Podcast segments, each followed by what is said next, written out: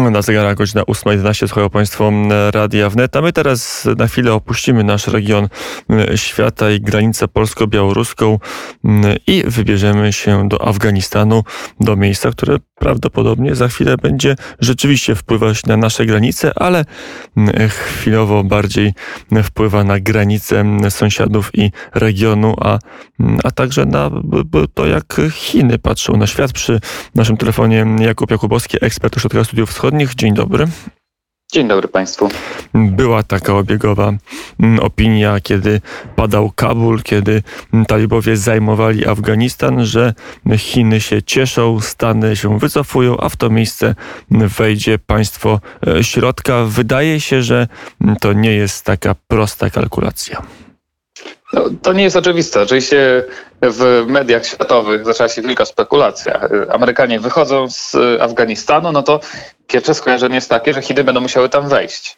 Ale moim zdaniem to jest trochę kalka zimnowojenna. W zimnej wojnie, jak Amerykanie się stąd wycofywali, to zaraz wchodzili tam Sowieci i na odwrót gdzieś Sowieci wychodzili, tam zawsze byli Amerykanie. No, taki był stan gry wówczas. Natomiast dzisiaj wcale tak nie jest. Są wielkie połacie świata, której nie ma na dobre ani Amerykanów, ani Chińczyków, szczególnie na Bliskim Wschodzie. Spójrzmy na przykład na Syrię czy na Irak, które po wyjściu Amerykanów stała się tak naprawdę próżnią, której Chińczycy nie wypełnili. Oczywiście sprawa relacji talibów z Chińczykami jest bardziej złożona i Chińczycy mają tam swoje cele, ale nie spodziewałbym się jakiegoś wielkiego, szerokiego wejścia z chińskimi pieniędzmi po to, żeby ten państwo talibów stawiać się na nogi. Ale oprócz tego oczywiście mamy wymiar propagandowy całej sprawy, no bo styl, w jakim Amerykanie wycofali się z Afganistanu, okropny, przyznajmy to, sprawił, że chińska propaganda miała wielkie święto, które dalej trwa, mówiąc o tym, że Amerykanie są niesłowni, że nie dbają o swoich sojuszników. No i oczywiście kierując to na swoje tory, całą tą dyskusję, mówiąc między innymi, że skoro Amerykanie nie bronili Afganistanu, no to nie będą też bronić Tajwanu, których Chińczycy chcieliby bezbrojnie lub pokojowo zająć. Do tego stopnia, że sam Joe Biden i kilku jego doradców w ostatnim tygodniu powtórzyło swoje gwarancje dla Tajwanu w taki dość ostry sposób, którego nie widzieliśmy od wielu lat. I teraz Pekin patrzy, chociaż wiele osób mówi, że patrzy na Afganistan oczywiście propagandowo dostała nie tylko China, ale też Rosja całe wagony materiału do wykorzystania, ale z drugiej strony Afganistan niestabilny to i dla Rosji, ale także dla Chin może być kłopot. No więc właśnie, jeśli by tak poskrobać z powierzchni, co się kryje pod tą chińską propagandą, popatrzeć na to, o czym rozmawiają chińscy eksperci, co się przebija w chińskiej prasie wewnątrz, to tak naprawdę obok tego wielkiego triumfu nad Ameryką jest cała masa różnych niepokojących dla Chin rzeczy. Bo jeśli by spojrzeć na to, o czym rozmawiają dzisiaj chińscy eksperci między sobą, no to widzimy przede wszystkim ryzyka. Ryzyko numer jeden, o którym myślą Chińczycy, to jest tak zwany Ruch Wschodniego Turkestanu, czyli ekstremistyczna organizacja ujgurska. Ujgurzy to jest ta mniejszość mieszkańca w Chinach zachodnich, którą Komunistyczna Partia Chin zwalcza od wielu lat. Ta komórka ekstremistyczna, która wiemy, że działa w Afganistanie, jest dla nich dużym zagrożeniem. Oni się boją przenikania ekstremizmu z Afganistanu do zachodnich Chin, tych najbardziej takich niestabilnych politycznie. I pierwsze, o czym dzisiaj myślą Chińczycy realnie, jeśli chodzi o reakcję na Afganistan, to wcale nie jest w pierwszej kolejności pompowanie tam wielkich pieniędzy, a bardziej zabezpieczenie granic. Nie tylko granic z Chinami, bo pamiętajmy, że Chiny mają bezpośrednią granicę z Afganistanem. To jest bardzo krótka granica i górzysta, ale mają. Ale przede wszystkim granicę między Chinami a Tadżykistanem, trochę Uzbekistanem, bo Chińczycy obawiają się, że poprzez te państwa, ta grupa ekstremistyczna mogą do nich przenikać. No i widzimy konkretne przejawy tego strachu, bo Chińczycy w zeszłym tygodniu ćwiczyli z wojskami pogranicznymi, wojskami specjalnymi Tadżykistanu. 2 tygodnie temu wspólnie z Rosjanami w Chinach prowadzili manewry ze zwalczania ekstremizmu. Czyli widać, że z jednej strony mamy wielką fiestę propagandową, z drugiej strony spore obawy, no i realne działania wojskowe, które mają zabezpieczać ich przed tym. Na ile jest realna groźba, że nagle Afganistan stanie się bazą islamską, która nie będzie tylko wykierowana w Zachód, w Stany Zjednoczone, ale także w Chiny? Wszystko to się zależy od tego, na ile stabilne będą rządy talibów i na ile będą w stanie ten Afganistan zróżnicowany, wewnętrznie skłócony, w jakiś sposób kontrolować. To znaczy, na ile talibowie będą tą stroną, do których Chińczycy będą mogli przyjść i z nimi negocjować. Tak dzisiaj Chińczycy sobie sprawę wyobrażają. Z talibami rozmawiają już od dawna. Są dla nich mili, próbują ich ugłaskać. Mówią o tym, pierwsza reakcja chińska na upadek Kabulu i przejęcie przez talibów była taka: lud Afganistanu wybrał, to znaczy wybrał talibów. Tak Chińczycy do tego podeszli. Rozmawiają z talibami, talibowie wielokrotnie jeździli do Pekinu. No i rozmowa z talibami ma Chińczykom w pierwszej kolejności zapewnić ten spokój. No i właśnie, w zależności od tego, jak bardzo talibowie będą kontrolować i czy dostaną od Chin to, co chcą, no to od tego zależy, jaka będzie przyszłość tych wszystkich grup, które w Afganistanie istnieją. No, może się też zdarzyć tak, że Chińczycy z talibami się wcale nie dogadają. Obu stronom na razie na tym zależy, więc szanse są duże. Ale gdyby się nie dogadali, no to pamiętajmy o tym, że talibowie będą mieli pewną broń. Kontrolowanie tych wszystkich grup ekstremistycznych, które w Afganistanie funkcjonują, kontrolowanie tego, jak dużo z nich będzie mogło wyjść na zewnątrz, to też jest pewne narzędzie nacisku na Azję Centralną, na Chiny, może na Rosję, z którego mogą się spróbować skorzystać. Ale to zależy od tego, co w zasadzie z tym rządem talibskim się teraz będzie działo. Czy on okrzepnie, czy on nawiąże relacje z Chinami, z Rosją, z Iranem, z Pakistanem. To są te państwa, które przychylnie patrzą na talibów. Turcja również. No i w każdym razie, czy zdołają jakby stworzyć zręby jakiegoś w miarę funkcjonującego państwa. To teraz jeszcze pytanie, co jedna strona chce od drugiej. Pewnie nie jest trudno zgadnąć, czego mogą chcieć talibowie. Pieniędzy w pierwszej kolejności, może uzbrojenia w drugiej. A czego Chiny chcą od talibów? No tak, talibowie są przede wszystkim pieniędzy i to widać z ich komunikatów po rozmowach z Chińczykami, gdzie mówią o tym, że będą wpuszczać się Chiny do rozbudowy infrastruktury, z przemysłu wydobywczego. Bardzo znamienne jest, że talibowie po rozmowach z Chińczykami mówią: no to do zasady się nie zgadzamy z prześladowaniami muzułmanów w Chinach, ale oczywiście to jest chińska sprawa wewnętrzna i nie będziemy się w to mieszać. To jest tak naprawdę jakby pierwszy krok i warunek tego, żeby w ogóle z Chińczykami rozmawiać. Talibowie, jak widać, nie mają problemu z odwróceniem się od Ujgurów. Natomiast pytanie właśnie, jak Chińczycy do tego będą podchodzić? Ja myślę, że jest jakiś taki minimalny próg jakby środków, które oni mogą talibom w jakiś sposób przekazywać.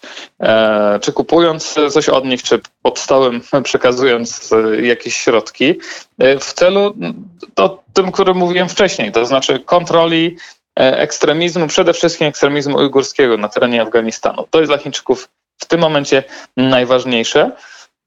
Oczywiście jest kwestia... mityczne złoża, bo wszyscy mówią, że Afganistan leży na niebotycznych złożach surowców i to tych tradycyjnych, może ropy tam chyba zdaje się nie ma, ale podobno są metale ziem rzadkich, bardzo ważne dla przemysłu chińskiego. To też może być stawką w grze. Nagle w Afganistanie pojawią się chińscy specjaliści, chińskie firmy, zacznie się wielkie wydobywanie. A Afganistan jest na pewno atrakcyjny. Przede wszystkim spójrzmy na to w ten sposób.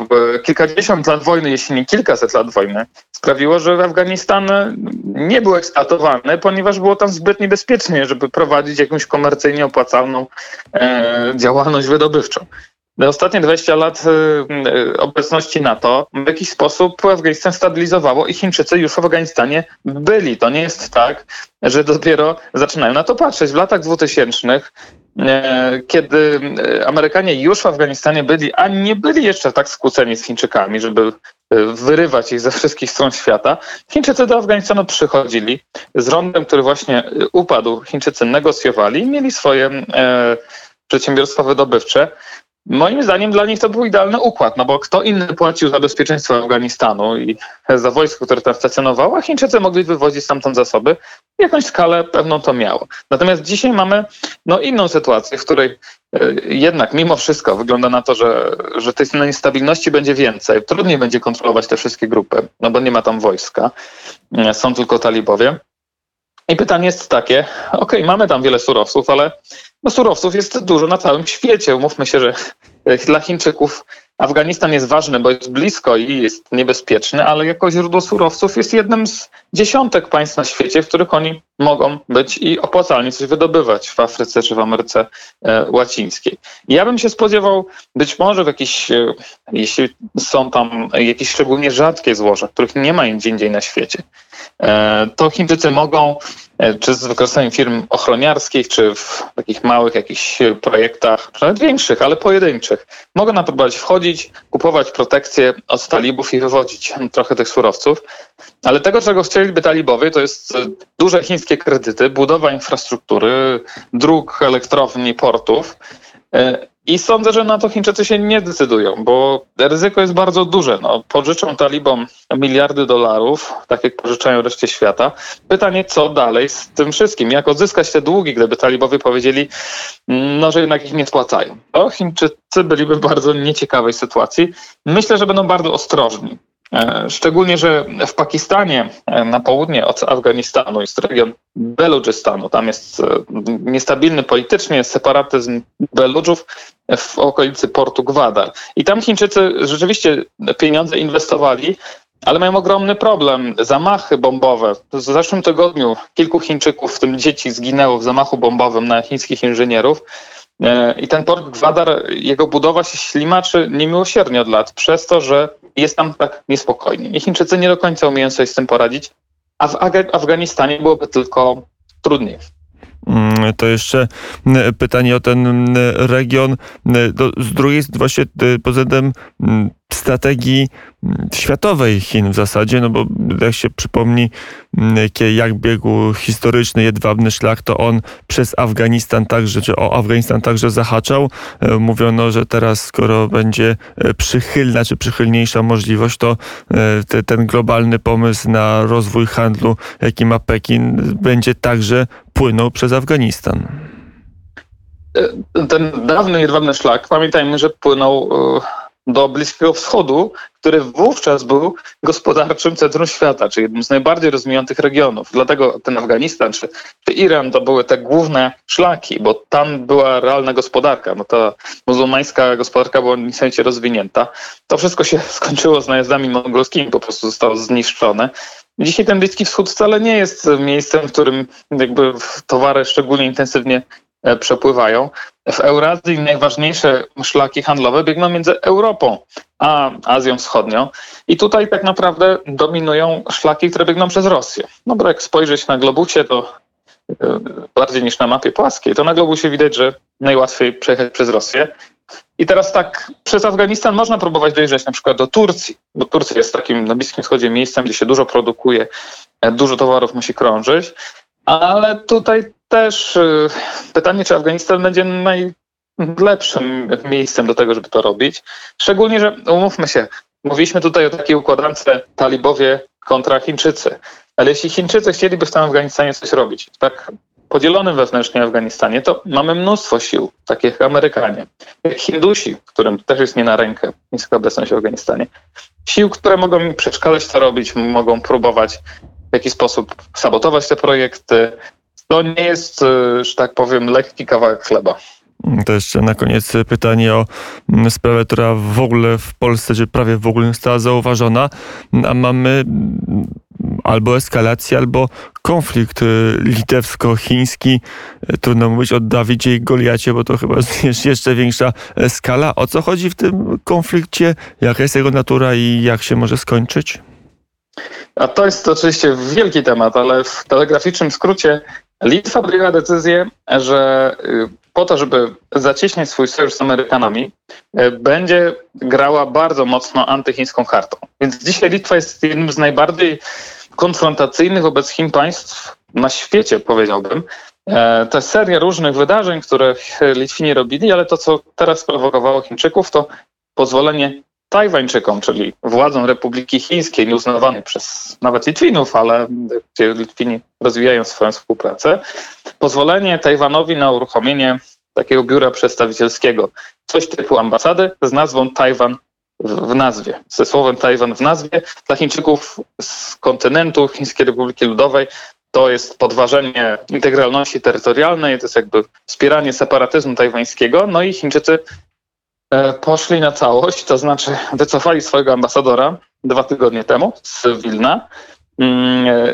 Zaczęli retorsje gospodarcze wobec Litwinów. Prawdopodobnie wstrzymali albo wstrzymają pociągi, które jeżdżą na Litwę z Chin towarowe. Wstrzymali część zamówień eksportowych z Litwy. A co jest jeszcze ciekawsze, w prasie chińskiej, propagandzie chińskiej zaczęli nawoływać Chińczycy do tego, żeby Chiny, Białoruś i Rosja wspólnie nałożyły sankcje na Litwę, żeby ją przywołać do porządku. Także mamy przy swoich granicach poważny konflikt z Chinami w tle. Poważny tak dyplomatycznie i politycznie, bo umówmy się, że litewski eksport do Chin to jest 1% ich eksportu, więc to też jest tak, że te chińskie lewary na Litwę są dosyć nieduże. Powiedział Jakub Jakóbowski, ekspert od Chin, od polityki Pekinu i tej zewnętrznej, i tej wewnętrznej, pracujący w Ośrodku Studiów Wschodnich. Dziękuję bardzo za rozmowę. Dziękuję również. I do usłyszenia w zegarach 8:58, a my za chwilę wrócimy na Białoruś, ale nie na granicę polsko-białoruską. Wrócimy do sytuacji wewnątrz Białorusi, do tego, jak reżim Łukaszenki walczył z własnym społeczeństwem, a w szczególności z dziennikarzami.